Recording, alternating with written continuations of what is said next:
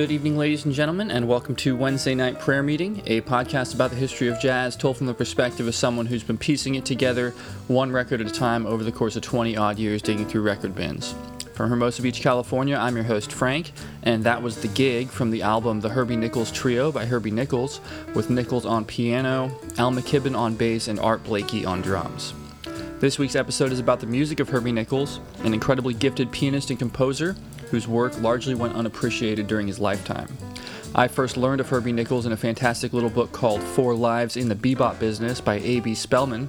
Spellman is a critic who wrote for Metronome and Downbeat magazines starting in the late 1950s, and in Four Lives he presents fairly brief but thorough biographical sketches of Ornette Coleman, Cecil Taylor, Jackie McLean, and Herbie Nichols. It's a great quick read, and I will include a link to it in the show description. Herbie Nichols was born in 1919 in the San Juan Hill neighborhood of New York and moved with his family at the age of seven to Harlem, where he began taking piano lessons. His training focused wholly on the classical style because both his teacher and father had a dim view of jazz and popular music. In high school, he formed a band with friends, and by the time he was 18, he was playing occasional gigs, including a brief stint at Monroe's Uptown House. Monroe's is, of course, notorious in jazz history for its role in the development of bebop, and though he was inspired by the new music coming from Minton's, Nichols never really felt like he fit into the surrounding social scene. Nichols continued to work sporadically, mostly as a sideman for more conservative band leaders, and sold a couple of his songs to more established acts in the jazz world. It wasn't until 1952 that he got his first recording session, though he spent a considerable amount of time and effort seeking a chance to record his songs. After a decade of begging Alfred Lion at Blue Note Records for a chance, he finally got to do some recordings for the label. And up next is a track from the first album issued from the resulting sessions. It's called Cro Magnon Nights. Enjoy.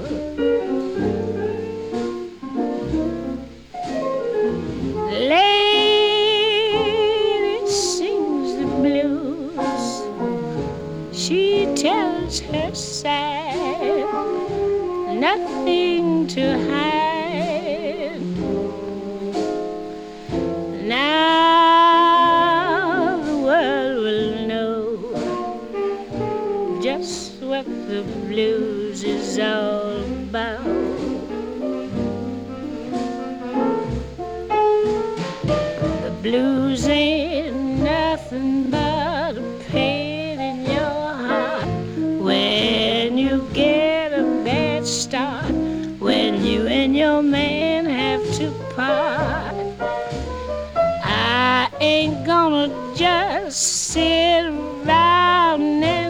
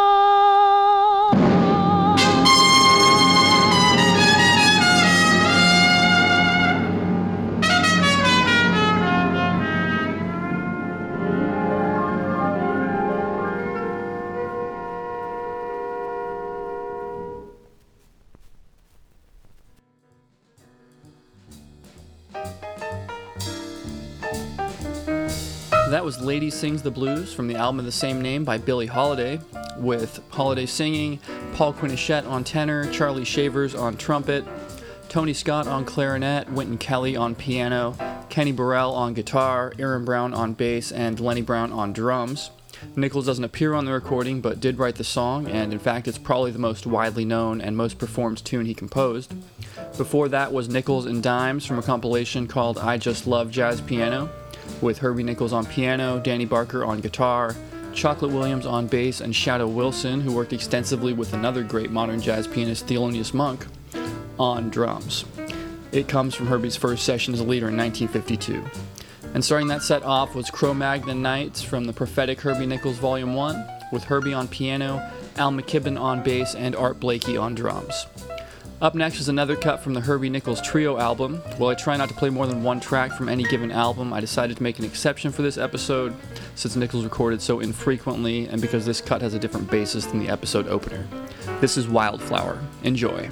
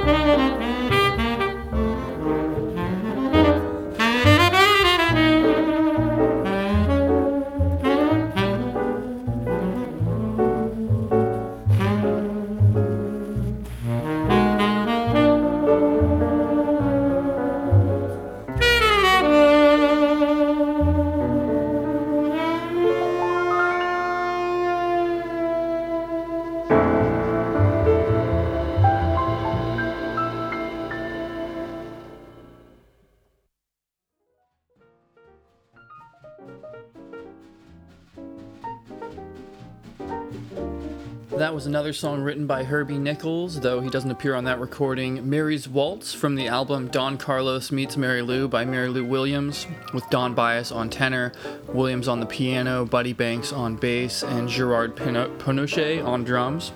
Before that was Riff Primitive from the complete Herbie Nichols on Blue Note with Nichols on piano, Teddy Kotick on bass, and Max Roach on drums. And starting that set off was Wildflower from the album Herbie Nichols Trio with Nichols on piano, Teddy Kotick on bass, and Max Roach on drums. Up next is a song called Amoeba's Dance. Enjoy.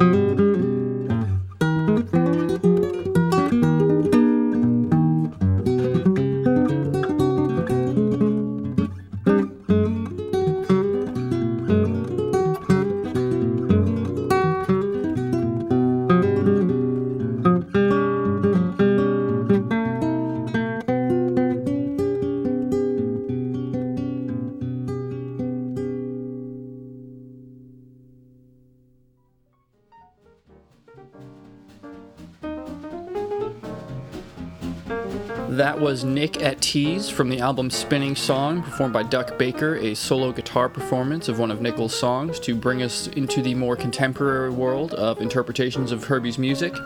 Before that was Beyond Recall from the album Love Gloom Cash Love by Herbie Nichols, his last album before his unfortunate and untimely passing at the age of 44 of leukemia, and features Nichols on the piano, George Duvivier on bass, and Dannie Richmond, who's best known as Charles Mingus's longtime drummer on drums.